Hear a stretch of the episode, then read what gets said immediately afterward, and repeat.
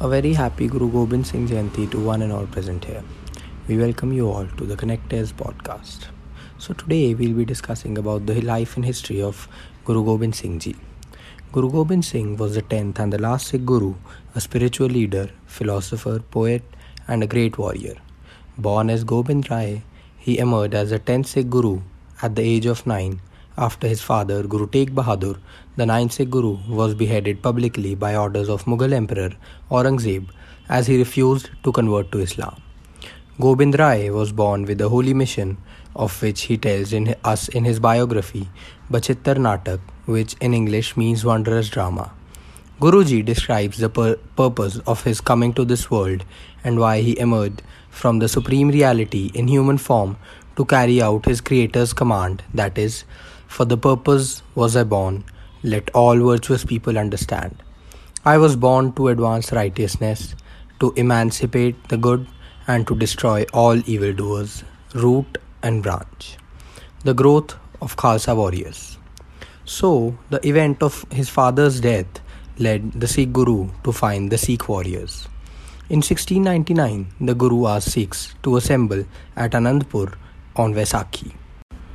The Guru, with a sword in his hand, called for a volunteer from among the crowd who is ready to sacrifice his head.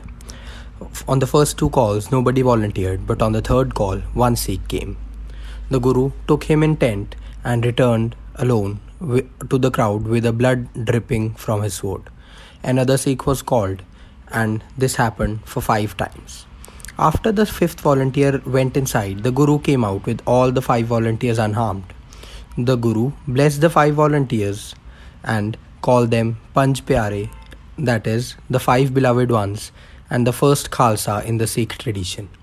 The Guru commanded the Sikhs to wear five items at all points of times, which included kesh, that is uncut hair, kanga, that is a comb made of wood, kada, that is a, bla- a bracelet made of iron, kashera, that is a tieable undergarment made up of 100% cotton, and a kirpan, that is a large iron dagger for self-defense.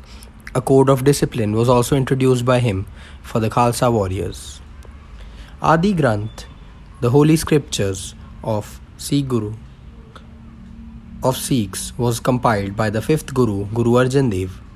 In 1706, Guru Gobind Singh released the second rendition of the of the religious scripture with addition of one slok dohra, Mahalla 9, Ang 1429 that is 1429 and all the 115 hymns of Guru Tegh Bahadur.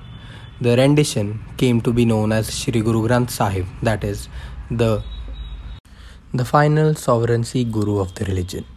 Hostility between the Sikhs and the Muslims increased following execution of Guru Tegh Bahadur. Guru Gobind Singh believed in Dharam Yudh, that is, to fight to defend righteousness, and fought 13 wars against the Mughal Empire and kings of Shivalik hills, but never held captive or destroyed place of worship or of other religions.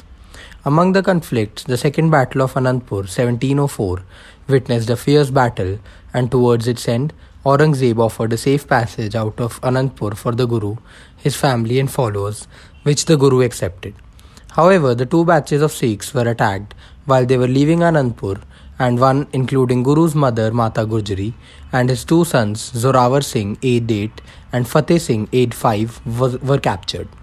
The two sons died after they were buried live into a wall when they refused to convert into Islam, while Mata Gujri died hearing her grandson's death. The Guru lost two of his other sons, Ajit Singh and Jujhar Singh, along with other Sikh soldiers during the Battle of Chamkaur in 1704. In 1705, following the Battle of Chamkaur, where Aurangzeb and his army betrayed, after making a promise to the Guru, wrote a defiant letter to Aurangzeb in Persian language titled Zafarnama, literally Epistle of Victory. In the letter, the Guru sternly censured and accused Aurangzeb and his commanders for being immoral both in governing and in war conduct and predicted end of Mughal empire in near future due to its immorality, persecution and untruthfulness. The Guru and his soldiers stayed at different places following the Second Battle of Anandpur in 1704, including hiding in the Machwara jungle of southern Punjab.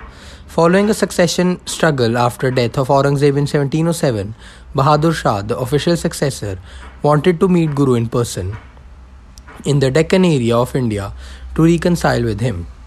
While the Guru camped at Nanded on the banks of Godavari river, two Afghans, Jamshed Khan and Vasil Beg, managed to enter his vicinity and Jamshed Khan stabbed the Guru.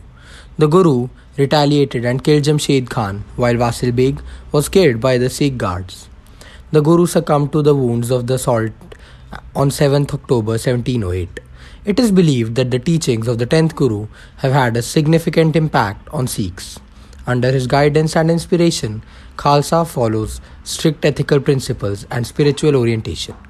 People celebrate people celebrate Guru Gobind Singh Jayanti to remember the 10th Guru. People sing devotional songs or listen to poems written by the Guru. Kids and adults share, share delicious sweets, soft drinks, or a variety of foods in the celebrations. Gurudwaras hold special prayer sessions, Nagar Kirtans, and Langars are held. The teachings of the Sikh Guru are unquantifiable. With this, I come to an end of this podcast, and I wish you all a very, very happy Guru Gobind Singh Ji Jayanti.